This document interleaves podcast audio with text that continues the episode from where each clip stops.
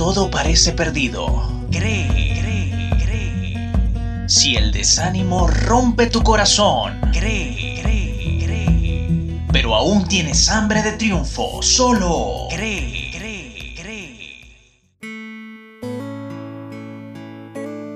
Un saludo fraternal, amado oyente, deseando que la paz del Señor esté sobre ti. En el libreto y producción de este espacio, Hombre, Hambre, Nombre. En la edición del sonido, Xavier Rodríguez. En la locución en off, Jill Lee. Con presentación amigo y servidor, Agustín Marcano. Esta es la edición número 18 de Cree, porque al que cree, todo le es posible.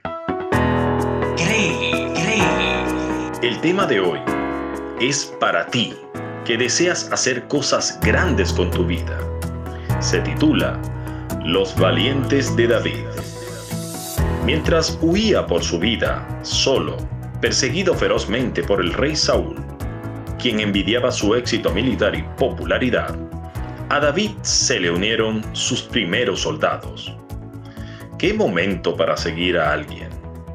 Significaba vivir como fugitivos, además de exponerse voluntariamente a la guerra y a la muerte en abrumadora desventaja, humanamente hablando. Cree. Los que llegaron a ser conocidos como los valientes de David provenían de un grupo como de 400 hombres endeudados, afligidos y en amargura de espíritu. No fueron los de grandes nombres, ni los sabios, ni los poderosos, ni los más ricos, ni los más populares, ni los normales. Los que se le acercaron para ayudarlo en sus momentos de pena y formar su ejército, sino los desechados de la sociedad. Estos hombres sabían lo que era sentirse despreciados, perdidos, arruinados y desvalorizados.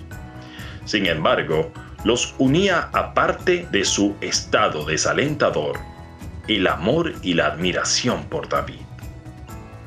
A pesar de sus fracasos, estos arriesgados hombres tenían hambre de triunfo, hambre de la verdadera grandeza que se mide por el valor y el honor. Y al lado del joven David, en quien estaba el Espíritu Santo, había una luz de esperanza en sus rostros los valientes de David ganaron renombre por sus proezas posteriores.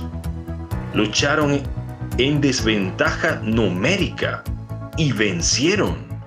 Acabaron con gigantes, conquistaron reinos, convirtieron derrotas en victorias, apagaron rebeliones para reinar con David hasta los días de su vejez y muerte. Si tú estás en el grupo de los afligidos de corazón, endeudados, en amargura de espíritu o con la vida rota en pedazos, esto es para ti.